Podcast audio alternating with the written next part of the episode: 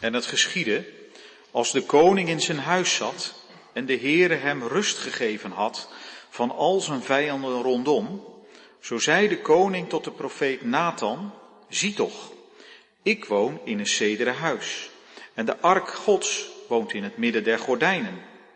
En Nathan zei tot de koning, ga heen, doe al wat in uw hart is, want de Heere is met u.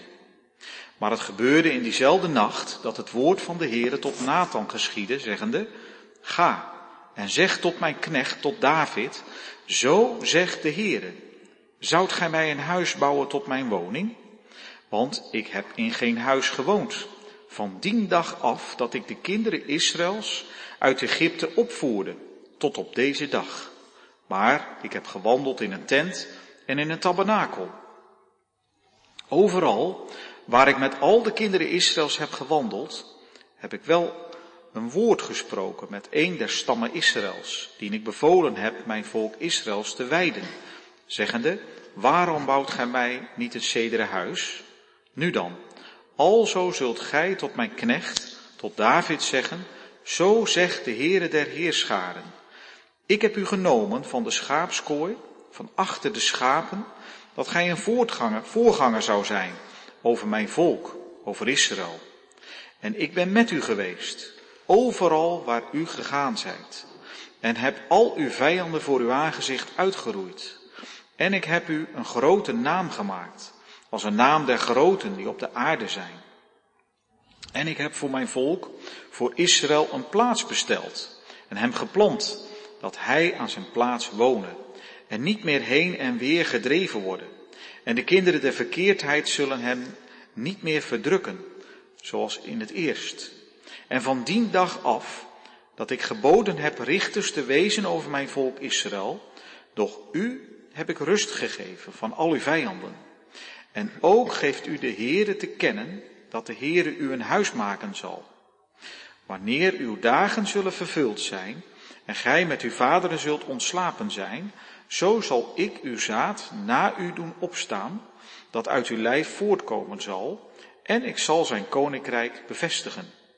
En die zal mijn naam een huis bouwen. En ik zal de stoel van zijn koninkrijks bevestigen tot in eeuwigheid. En ik zal hem zijn tot een vader. En hij zal mij zijn tot een zoon. Dewelke als hij misdoet, zo zal ik hem met een mensenroede en met plagen der mensenkinderen straffen. Maar mijn goedertierenheid zal van hem niet wijken, gelijk als ik die weggenomen heb van Saul, die ik van voor uw aangezicht heb weggenomen. Doch uw huis zal bestendig zijn, en uw koninkrijk tot in eeuwigheid, voor uw aangezicht. Uw stoel zal vast zijn tot in eeuwigheid. Naar al deze woorden en naar dit ganse gezicht, alzo sprak Nathan tot David. Toen ging de koning David in en bleef voor het aangezicht des Heren.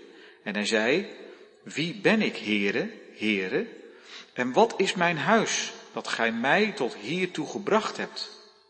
Daartoe is dit in uw ogen nog klein geweest, Heere, Heere, maar gij hebt ook over het huis van uw knecht gesproken, tot van verre heen, en dit naar de wet der mensen, Heere, Heere. En wat zal David nog meer tot u spreken, want gij kent uw knecht, Heere, Heere. Om uw woords wil en naar uw hart hebt gij al deze grote dingen gedaan, om aan uw knecht bekend te maken. En daarom zijt gij groot, Heere God, want er is niemand zoals u. En er is geen God dan alleen gij, naar alles wat wij met onze oren gehoord hebben. En wie is gelijk uw volk, gelijk Israël, een enig volk op aarde, hetwelk God is heengegaan zich tot een volk te verlossen en om zich een naam te zetten en om voor uw lieden deze grote en verschrikkelijke dingen te doen aan uw land, voor het aangezicht van uw volk, dat gij u uit Egypte verlost hebt, de heidenen en hun goden verdrijvende. En gij hebt uw volk Israël u bevestigd, u tot een volk, tot in eeuwigheid. En gij, Heere, zijt hun tot een God geworden. Nu dan, Heere God, doe dit woord, dat gij over uw knecht en over zijn huis gesproken hebt, bestaan tot in eeuwigheid. En doe gelijk als gij gesproken hebt. En uw naam worden groot gemaakt tot in eeuwigheid, dat men zeggen, de Heere der Heerscharen is God over Israël. En het huis van uw knecht David zal bestendig zijn voor uw aangezicht. Want gij, Heere der Heerscharen, gij God Israëls, gij hebt voor het oor van uw knecht geopenbaard, zeggende, ik zal u een huis bouwen. En daarom heeft uw knecht in zijn hart gevonden dit gebed tot u te bidden. Nu dan, Heere, Heere, gij zijt die God, en uw woorden zullen waarheid zijn. En gij hebt dit goede tot uw knecht gesproken. Zo believe het u nu en zegen het huis van uw knecht, dat dit in eeuwigheid voor uw aangezicht zij. Want gij, Heere, Heere, hebt het gesproken. En met uw zegen zal het huis van uw knecht gezegend worden in eeuwigheid.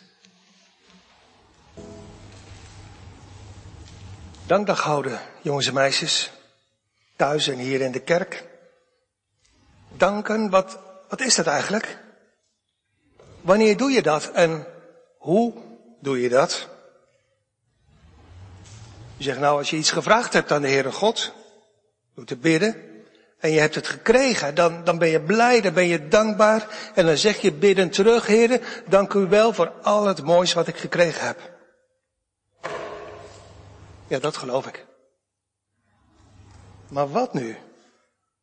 Als je iets aan de Heere gevraagd hebt, toen je bad, en je hebt het niet gekregen. Je vroeg met biddag, een tijdje geleden, om heel veel dingen. Maar toen, juist toen, rond het biddag begon het, de corona. En vanaf die tijd is het corona voor en corona na. En sindsdien is het alleen maar erger geworden, behalve dan in de zomer. Je kon een tijd lang niet naar school en je kan nog steeds heel veel dingen niet die je graag zou willen. Misschien is je vader of moeder wel werkloos geworden. En is er ineens thuis veel minder geld om uit te geven. Misschien ben je zelf wel ziek geworden. Je vader of moeder of opa of oma. Misschien is er wel dichtbij in de familie iemand gestorven. Ja, en nu? Nu is het dankdag. Ben je blij? Ben je dankbaar? Zeg je in je hart, Heere, dank u wel voor alles wat u gaf. Ook als dat moeilijke dingen geweest zijn, of nog steeds zijn. Lastig, hè? Ik snap het. Er zijn mensen, en misschien ben je er zelf ook wel een van, die het heel moeilijk vinden om dankdag te houden. Ja, want je kan wel gemakkelijk zeggen, de Heere is goed. Ja, wat als je terugdenkt naar de afgelopen maanden en je bent je vrouw verloren. Of je man, of je vader, of je moeder, of je broer, of je zus, of je kleinkind. Wat als je je gezondheid verloor, of je werk. Of er kwamen ineens problemen in je gezin met de kinderen. Wat dan? Weet je waarom het zo lastig is, jongens en meisjes, om te danken? En het geldt ook voor ons volwassen mensen.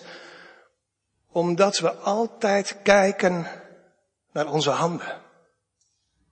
En denken, ik had iets, heb ik het nog steeds? En ik vroeg iets aan de Heere, heb ik het gekregen of niet?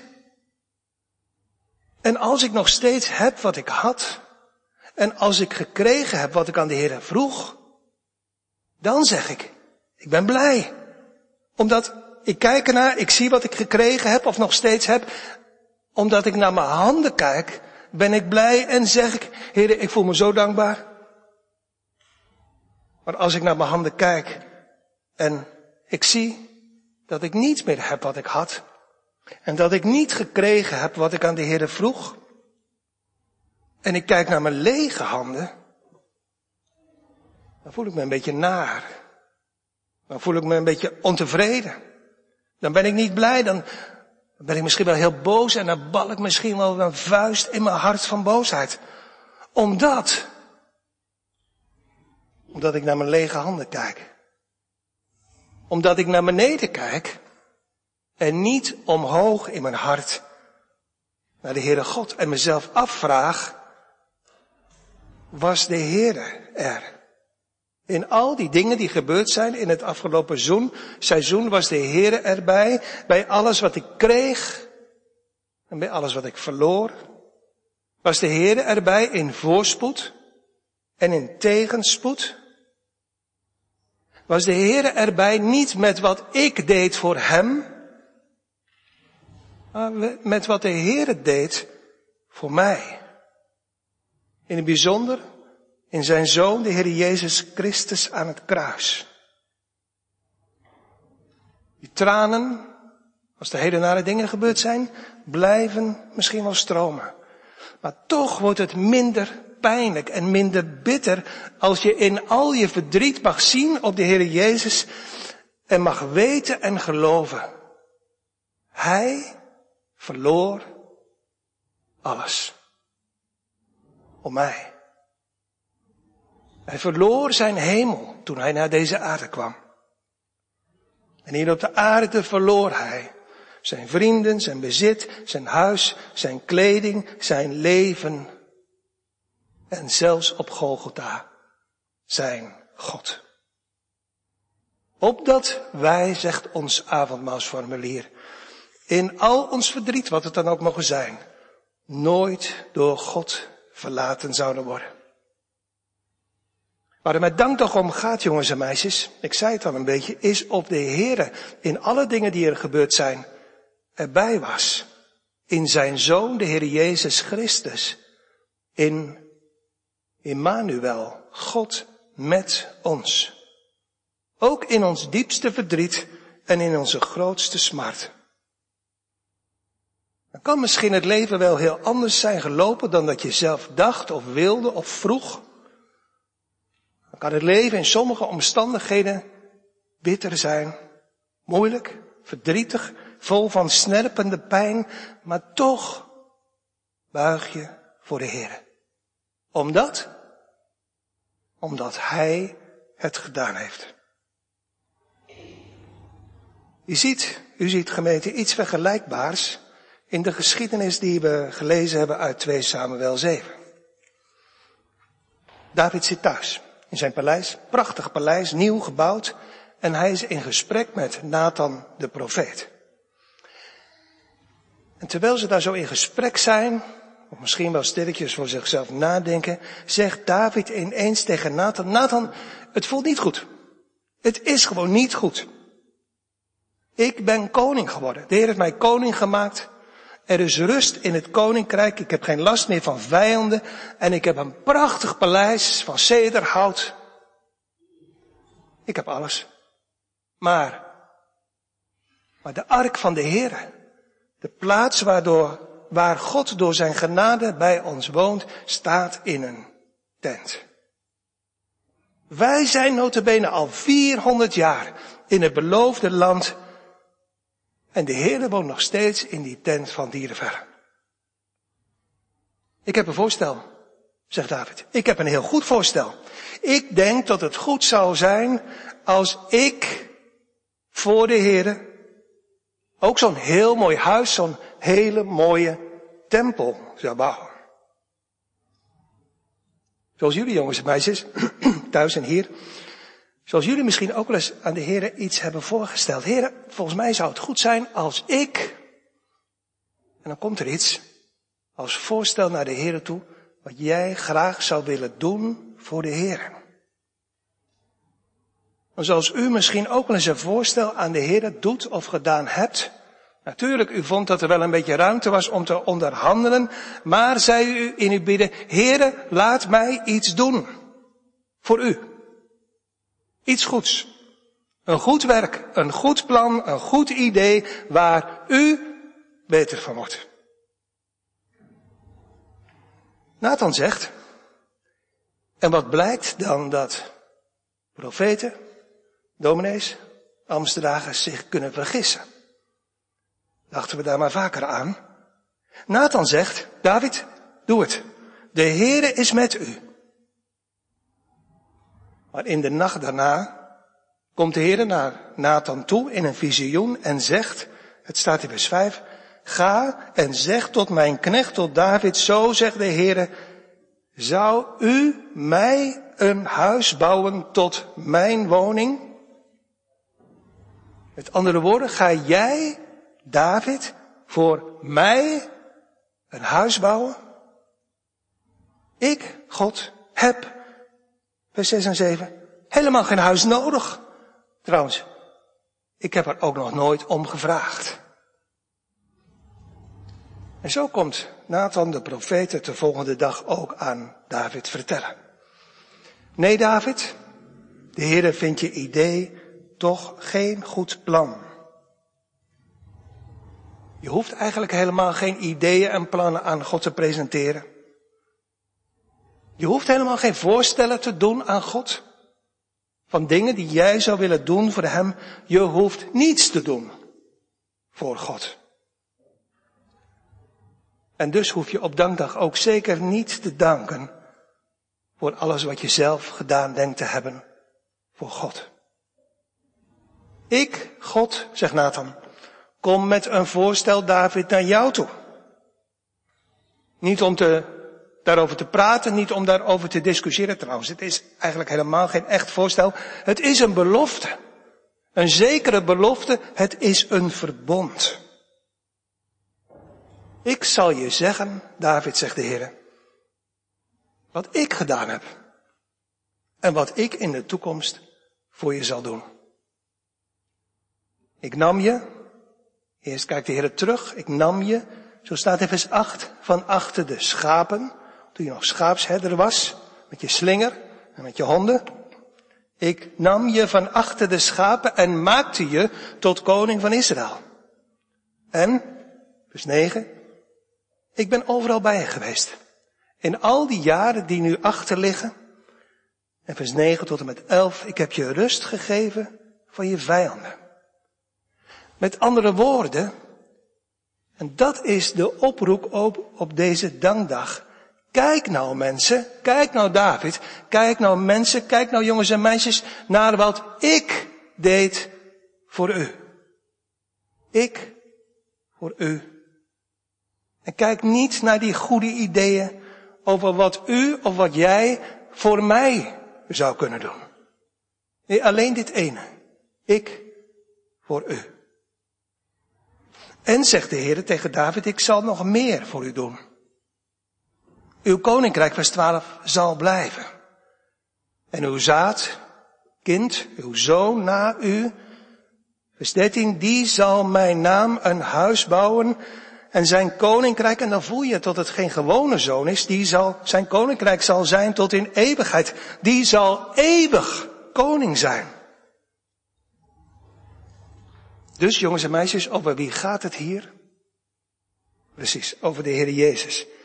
Die komt als de Messias en van wie wij nu zeggen die gekomen is. Dus, even goed op een rij zettend voor jezelf, wat gebeurt hier? Twee dingen. Er is iets naars, er is iets negatiefs. David mag, hoe graag hij het ook wil, hij mag geen tempel voor de Heer bouwen.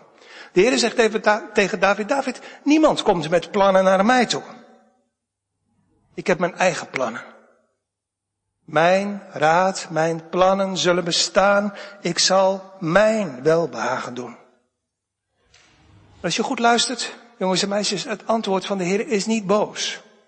Is ook niet afwijzend. Het is meer om te leren. Om stil van te worden. En de Heer zet daar iets tegenover. Iets moois. Iets positiefs. De Heer heeft een eigen plan. Een beter plan. Hij belooft de komst van de Messias. De komst van de Heer Jezus Christus die voor altijd koning zal zijn en blijven. En dan? Wat gebeurt er dan? Als David dan naar zijn handen kijkt. En kijk naar wat hij niet gekregen heeft. Wordt hij dan boos? En als hij luistert naar wat de Heer zo mooi aan hem belooft. Wordt hij dan blij? Is dat dankdag vieren? Een beetje emotie hier van binnen? Zus of zo? Beetje boos, beetje blij? Beetje boos en ontevreden om de dingen die je niet gekregen hebt. En een beetje blij om alles wat je wel kreeg. Nee, dankdag houden is echt iets anders. Dankdag houden is stil zijn voor God. Is doen wat staat in de tekst, die wij met de hulp van de Heere samen overdenken. 2 Samuel 7, vers 18. 2 Samuel 7 is de tekst voor de preek op deze dankdag, waar staat, en het is Gods woord, toen ging de koning David in en bleef voor het aangezicht des Heeren. En hij zei, wie ben ik, Heere, Heere? En wat is mijn huis, dat u mij tot hiertoe gebracht hebt? Het thema voor de preek is, heel eenvoudig, hoe David dankdag houdt. 2 aandachtspunten voor de preek. In de eerste plaats letten we op de plaats waar hij dankt. Want er staat, toen ging de koning David in en bleef voor, dat is de plaats, voor het aangezicht des Heeren. Plaats waar hij dankt. En in de tweede plaats de woorden waarmee hij dankt. Want als hij daar is, daar staat, daar blijft, dan zegt hij, wie ben ik, Heere, Heere? En wat is mijn huis dat u mij tot hiertoe gebracht hebt? De Heere geef ons gemeente en thuis en hier, dat ook wij vandaag zo dankdag mogen houden. Stil, voor Gods aangezicht. Ons eerste punt, de plaats waar David dankt. Want er staat, toen ging de koning David in en bleef voor het aangezicht des Heren. Hij gaat naar alles wat Nathan gezegd heeft, naar de tabernakel. Naar de tent waar de ark staat. Precies naar die plek waar zijn vraag over ging. Mag ik alstublieft, Heren? Kijk. Nou zie ik het weer. Mag ik alstublieft, Heren, deze tent vervangen door een prachtige tempel voor u, Heren. Ik, mijn werk, mijn inzet, voor u. Nee. Juist naar die plek, die hem in stilte terugwijst naar de zondigheid van zijn eigen hart. Juist naar die plek gaat David, zo staat er, om te blijven voor het aangezicht des Heren. Zometeen gaat hij bidden. En daar zullen we ook naar luisteren. Maar hij begint met blijven. Hij staat, of hij zit, of hij knielt, dat weten we niet. Maar in ieder geval een tijd, een poos lang stil voor de tabernakel, voor de ark. En dus voor God. Om te denken. Om, jongens en meisjes, zo noemen we dat vaak. Om te overdenken. Om over de Heere te denken. Om te mediteren. Voor Gods aangezicht. Voor de heilige God. Om het bloed van de offers. Om het bloed gesprengd op het verzoendeksel. Op de grote verzoendag. Die om het bloed van het kruis genadig is en groot van goedertierenheid voor mensen zoals deze David. Hij blijft voor Gods aangezicht ongetwijfeld stildenkend aan dat. Nee, David, niet jij voor mij, maar ik voor jou. Niet jij bouwt een huis voor mij, maar ik zal zelf een woning bouwen. Door mijn zoon die na mij komt. Hij blijft daar. Rustig. Denkend. Wachtend. Verwonderd. Verbaasd. En buigend onder Gods goedheid. Je hoort, jongens en meisjes, als je van een afstandje een beetje kijkt naar die David daar voor de tabernakel. Je hoort eigenlijk helemaal niks. Je hoort geen gemopper. David zegt niet, kijk nou, ja, dat bedoelde ik nou net. Die tent, die is al zo oud. Als je goed luistert, hoor je helemaal niets. Je ziet wel wat. Daar staat, daar zit of daar knielt een man stilletjes voor God. Verbaasd en verwonderd. Om dat andere wat hij gekregen heeft. En waar hij niet om had gevraagd. om alles wat de Heer door Nathan heeft gezegd. Luister eens, David. Ik heb u koning gemaakt, maar later zal uit u... Daar had David niet om gevraagd, maar de Heer belooft dat wel. Later zal uit u op mijn tijd de grote Davidszoon, de Heer Jezus Christus, geboren worden. Met andere woorden, zijn plan, Davids plan, dat bouwplan voor een tempel moet in de wachtstand. Maar wat is dat ongevraagde spreken van de Heer? Liefdevol en hartelijk in wat hij belooft voor de toekomst. En daaronder is David stil voor God. De Heer leidt zijn leven anders dan dat hij zelf wilde. Maar hij is stil. Misschien mag u, en ik bedoel vooral u die veel verliezen hebt geleden, in welk opzicht dan ook, ook denkend aan Gods belofte. Aan het kruis. Aan alles wat Christus deed voor u. Aan alles wat hij verloor voor u. Misschien mag u daaraan denkend ook op deze dankdag zo stil zijn voor God. Met de woorden van de dichter in het hart. Hoe het ook anders liep, heren. Hoe het ook tegen liep. Ik heb u lief. Want u hoort mijn stem, mijn smekingen, mijn klagen. Ik zal uw lof zelfs in de nacht zingen, omdat ik... Nee, ik verwacht niet wat ik gevraagd heb om in mijn handen te hebben. Omdat ik u verwacht. Misschien mag u dan ook in stilte zeggen, Heere, mijn ziel vergeet geen van Gods weldaden. Zoals een vader zich ontfermt over de kinderen, zo hebt u zich ontfermd over mij en over ons.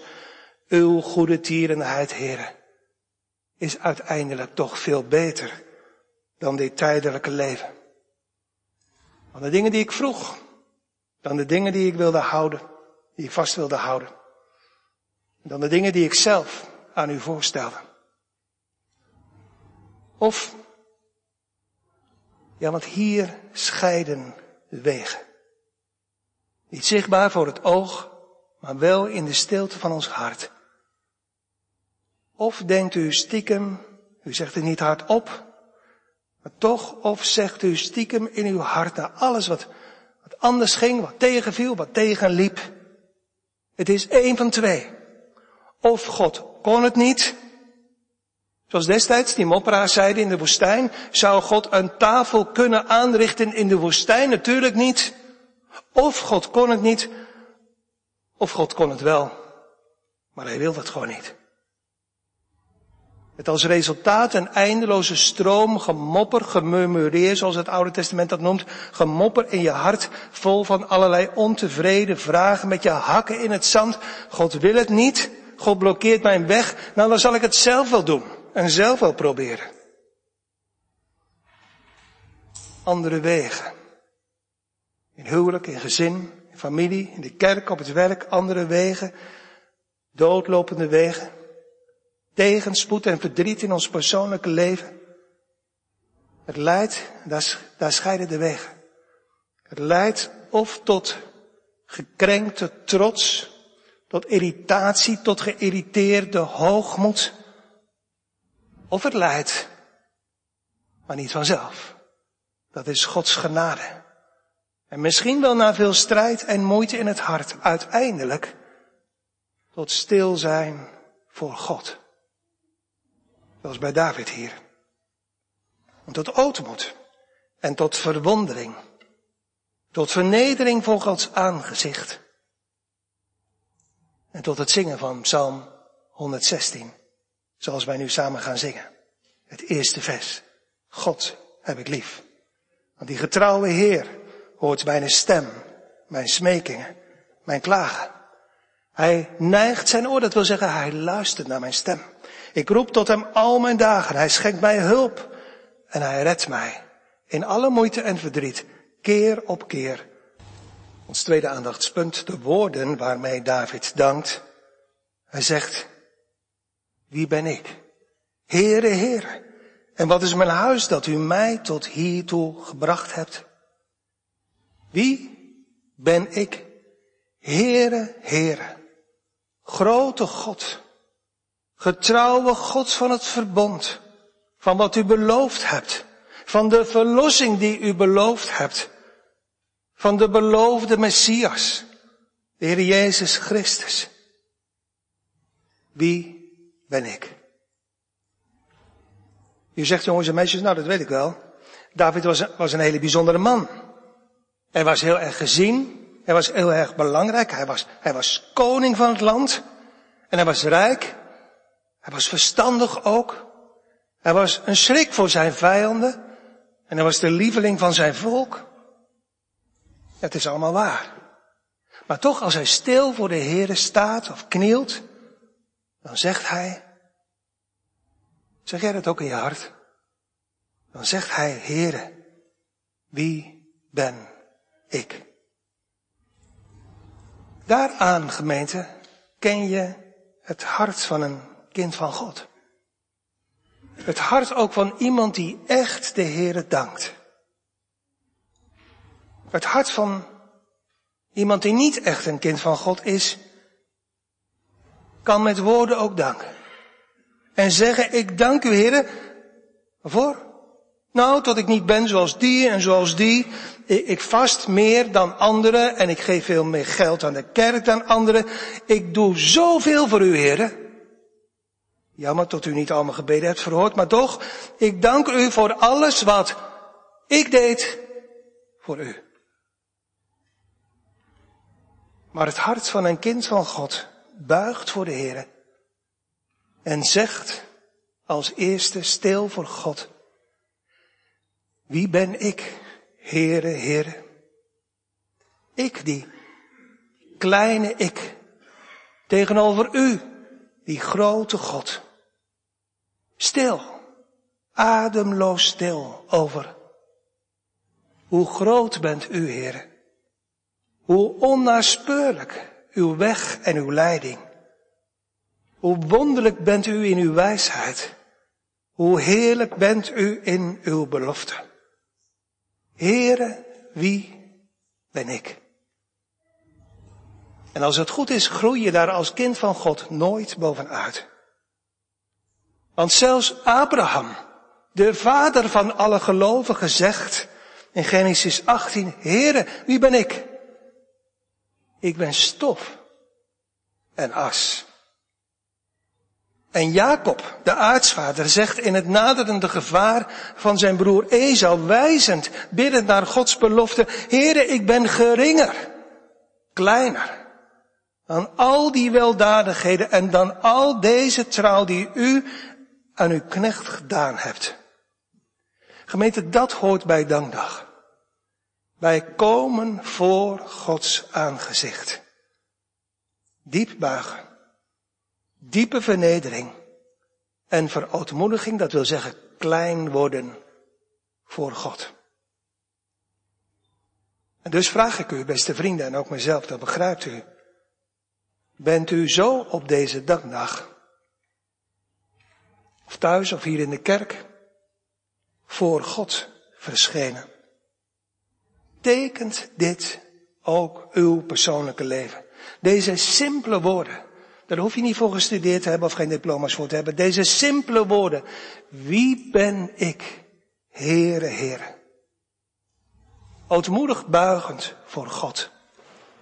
Dat u zich, o grote God, bekommert om mij en naar mij omziet.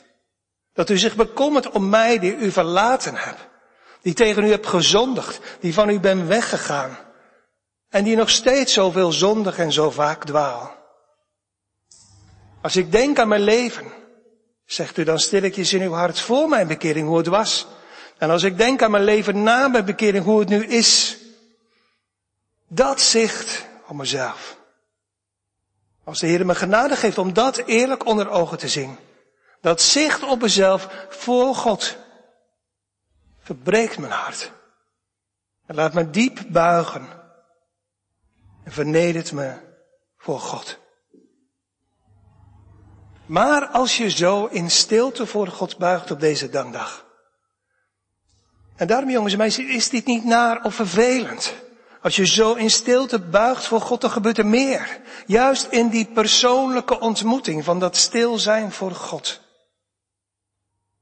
Dan smelt je hart ook weg in liefde tot God. Dan zeg je stilletjes in je hart, o Heere God, van wat u me gaf. O Heere God, van wat u me in wijsheid en liefde niet gaf. Ik zal u hartelijk lief hebben, Heere mijn sterkte. Daar vlamt in de stilte de liefde tot God op in ons hart en ook de haat tegen de zonde. En daar maakt de Heere ook gewillig om hem te dienen en te volgen hoe zijn weg in wijsheid met ons ook is. Wie ben ik? Heere, Heere, dat is het eerste wat David zegt in de stilte van zijn hart voor God. En zo gaat hij verder. Wat is mijn huis, Heere, dat u mij tot hiertoe gebracht hebt? Wie ben ik eigenlijk? Ik ben begonnen, dat weet je jongens en meisjes, als een herdersjongen in Bethlehem. Achter de schapen van mijn vader aan. 10 kilometer vanaf deze plaats. En meer dan 10 jaren liggen tussen toen en nu. Jaren van zwerven, van vluchten, jaren van dwaasheid en zonde, totdat u, Heere, mij hier hebt gebracht. Wie ben ik? En wat is mijn huis, mijn gezin, mijn familie? Waar kom ik vandaan? Ik kom helemaal niet uit een koninklijke familie. Ik kom uit een generatie die getekend is door verraad, door hoogverraad. Ik ben, Heere, een kind van Adam. Kijk eens naar mijn familie en mijn gezin. Kijk eens naar Absalom en Adonia. Gemeente, we kunnen in ons hart en soms ook met woorden zo trots zijn op onszelf, op onze kinderen als we die gekregen hebben, op onze gezinnen, onze verenigingen, op onze gemeente, op alles waarvan wij denken dat wij het opgebouwd hebben. Persoonlijk, in de kerk of waar dan ook. Stilletjes denken we, wat zijn we ondanks de corona-epidemie toch goed bezig geweest met elkaar. En wat hebben we veel gedaan, wij voor God. En in die trots, als die in je hart is, kan je ook zo boos en geïrriteerd worden op God als het verkeerd ging. En dan stilletjes denken, maar wat heeft de Heer me toch veel afgenomen? Had het niet anders gekund? Waarom is het zo gegaan? Jongens en meisjes, zo kan je de Heer niet danken. Je kan beter dit zeggen, wat David zegt. Wie ben ik? En wie zijn wij, Heer? Dat u, daar valt de nadruk op, dat u mij en ons tot hiertoe gebracht heb. Als ik van mezelf, zondig, verloren, dwalend en dwaas, kijk naar u, Heere, heilig, machtig, groot en goed, dan is er alleen maar verwondering. Verwondering dat ik er nog ben. En dat u me nog gedragen hebt en draagt. En dat ik, als ik om me heen kijk, thuis en hier nog zoveel dingen heb. Als ik kijk naar wie ik ben. Als ik kijk naar ons gezin. Zoveel zonde. Zoveel schuld. En als vader en moeder, als je dat door Gods genade geworden bent. Zoveel nalatigheid en gebreken. Als je daarnaar kijkt, dan buig je. Ja toch? Beschaamt je hoofd voor God. Maar als je van daaruit opziet naar God, de hoge God, naar zijn geduld, naar zijn goedheid, naar zijn belofte, de belofte van de Messias die komen zou en gekomen is, als je vanuit de diepte van je zelfbeschuldiging omhoog mag kijken naar zijn gehoorzaamheid, naar zijn lijden en naar zijn sterven aan het kruis, naar dat ik voor u, dan buig je, dan breek je, Dan word je stil. En dan dank je. Van harte. Zelfs voor de moeilijkste wegen. Dan zeg je terugkijken naar je leven. Misschien wel: dank u, Heer, dat u toornig op mij geweest bent. Maar uw toorn is afgekeerd. En u troost mij. Dan zeg je met de dichter van Psalm 119. Het is goed voor mij, Heer, dat u mij verdrukt hebt. Opdat ik dus uw goddelijke recht zou leren. Wat hier eigenlijk gebeurt, gemeente, is er is iets heel moeilijks. Iets wat heel moeilijk is voor David. Want het is niet zomaar iets, het is heel erg belangrijk voor hem. En hij krijgt niet van de Heer wat hij vraagt. Maar wat hier gebeurt is dat wat heel erg moeilijk is voor hem, hem uiteindelijk dichter bij God brengt. En hem laat zien hoe goed de Heer is.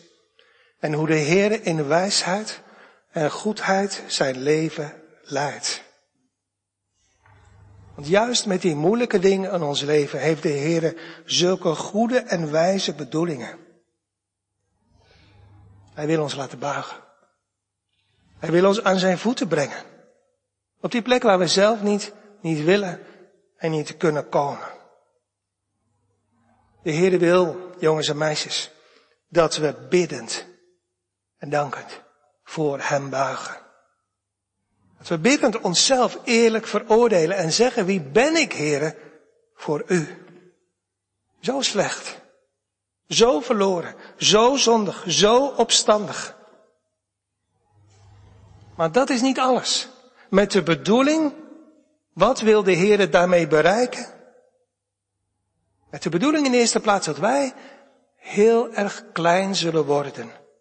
En ons heel erg klein zullen gaan voelen voor God. Om onze zonden, om onze misdaden en om onze trouw.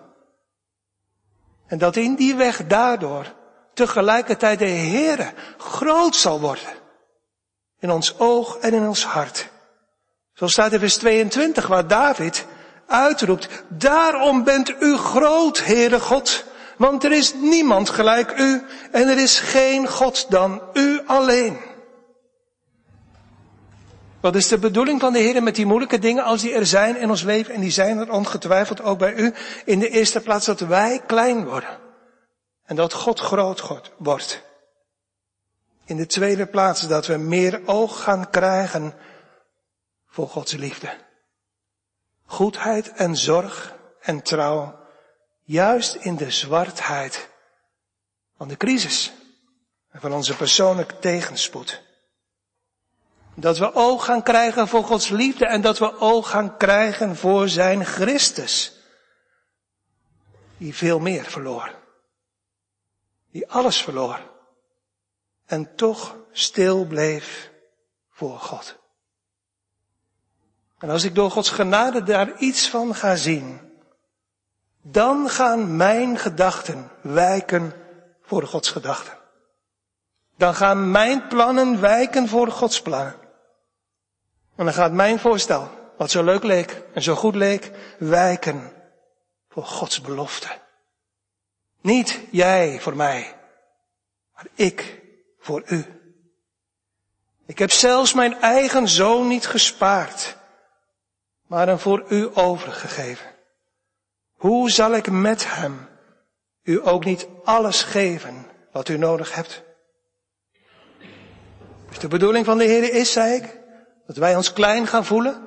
En dat de Heer in ons hart en in onze ogen groter wordt. Dat we meer oog gaan krijgen voor Gods liefde en voor zijn Christus. En ook in de derde plaats dit. Dat we de zonde meer gaan haten. En de Heer meer en ootmoedig willen dienen en vrezen. Zo geven de Heere ons, gemeente, op deze dankdag in ons hart iets van de rust van Psalm 4. Waar de dichter zegt: ik zal in vrede dus samen nederliggen en slapen. Want u, o Heere, alleen zult mij, misschien wel midden in de stormen van het leven, u zult mij doen zeker wonen. Gemeente, thuis en hier in de kerk, er ligt een moeilijk seizoen achter ons tussen biddag en dankdag. Want de corona-epidemie heeft iedereen van ons, uit op een verschillende manier ongetwijfeld hard geraakt. En toch is mijn vraag aan u gesteld: buigt u? Net als David, desondanks. Of misschien wel dankzij dat alles. Zo ook in stilte voor Gods aangezicht. Wel u stilletjes zegt biddend: wie ben ik? Heere, Heere. En wat is mijn huis?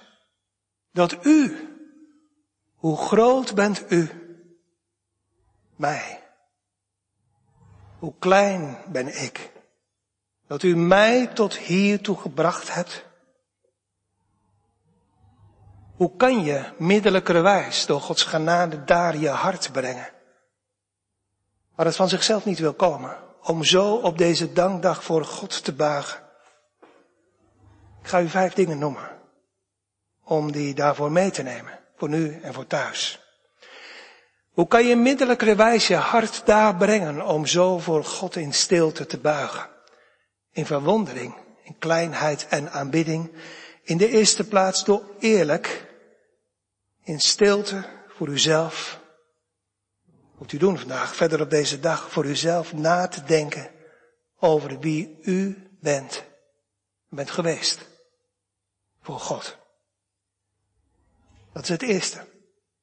In de tweede plaats door eerlijk terug te denken. Uw geheugen zal u niet in de steek laten.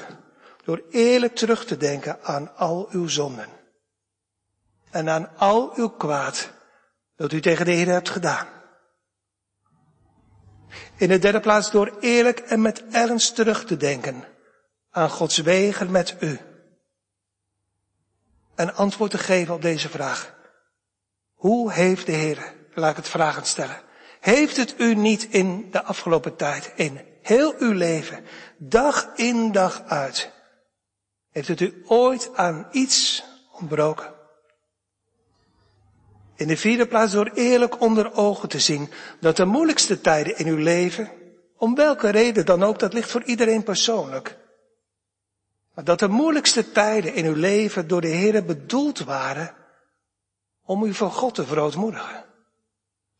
Om u klein te maken voor Gods aangezicht. En hem u te brengen op deze plek waar u juist zou zeggen: Heere, hier ben ik. En hoe groot bent u, Heere? Denk maar aan het volk Israël.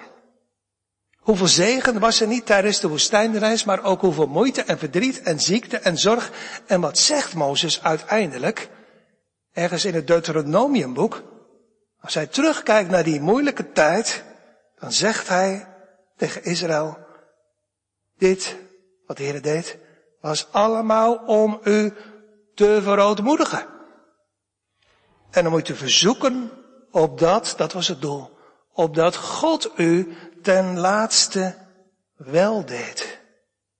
Dat wil zeggen, in die moeilijke wegen was het ten diepste een goed doel in Gods vaderhart. Om u wel te doen, om u goed te doen. Hoe kan je middelijkerwijs je hart brengen tot dat buigen voor God? In de vijfde plaats door te erkennen dat God u, als u terugkijkt naar uw leven, altijd en steeds weer verlost heeft in tijden van moeite en verdriet. Niet door u altijd te geven wat u zelf wilde hebben. Maar wel door tegen u te zeggen: ik zal met u zijn. Wel door te zeggen: om Immanuel, God met ons, wil ik, de grote God, met u, o klein mensje, zijn en blijven. Beste vrienden, gemeente van Houten, wilt u daar blijvend houvast aan hebben door Gods genade in dit moeilijke leven? Doe dan 1 ding. Buig voor God. Voor zijn vrijheid. Voor zijn soevereiniteit. Voor zijn onveranderlijkheid. En voor zijn oneindige wijsheid. Ik weet hoe dat voelt. Wij willen niet buigen. Maar doet u het maar. Juist als u hem niet begrijpt. En wie zou de Heer wel begrijpen? Buig dan voor hem en aanbid hem, als klein mensje, voor de hoge God. Denk het aan de woorden van de dichter die we zo meteen nog zullen zingen. Menigwerf, vaak heeft hij uw druk veranderd in geluk. Hoop dan op God en sla biddend vanuit de diepte het oog naar boven. En zeg, Heere, wie ben ik? O Heere, Heere. Maar ik zal u, o God, mijn God, nog loven. Amen. Laten we samen bidden. Heere, wij buigen ons hoofd en ons hart voor u. In ootmoed en kleinheid en zeggen.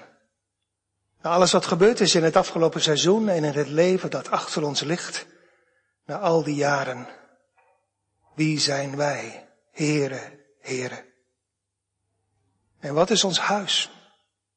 Ons persoonlijke leven, ons gezin, onze familie, onze gemeente. Dat u ons tot hiertoe hebt gebracht. Wat is uw goedheid en uw trouw, Heere, groot over ons. En we hebben er zo vaak op gemopperd. En we hebben er zo vaak ons tegen verzet. En we zijn zo vaak ondankbaar geweest. En we hebben zo vaak gedacht dat het allemaal vanzelf ging. En we hebben zo weinig gebeden. En gebogen. En beleden. Dat we dat alles niet hadden verdiend. O Heere God, dat u ons nog laat in uw geduld en goedheid, is zo'n groot wonder. Wij bidden u, Heere, wilt u in de tijd die voor ons ligt met ons zijn en bij ons blijven? Wilt u ons bewaren voor dat innerlijke activistische wat in ons hart zit en wat altijd dingen bedenkt om die voor u te doen? Leer ons te leven, Heere, van dat grote ik voor u, daar u anders de eeuwige dood had moeten sterven. Leer ons leven, Heere, van genade, van het bloed van het kruis, van de Heer Jezus Christus die alles vrijwillig heeft afgegeven om zulke slechte mensen zoals wij zijn te redden van de dood en van de ondergang. Heere, leer ons leven van genade, ootmoedig en klein, in hartelijke verbondenheid aan u en ook aan elkaar. Laat uw lof, Heere, klimmen uit het stof. We danken u hartelijk, Heere, dat u onze geliefde broeder vanmorgen hielp in de dienst van het woord. En ook vanmiddag met ons wilde zijn. Geef dat we deze dag, Heere, niet verder in andere dingen zullen doorbrengen, maar laat ons in stilte voor u buigen. Dank, Heere, voor alles wat u gaf. Hoor ons gebed alstublieft alleen om Jezus wil. Amen.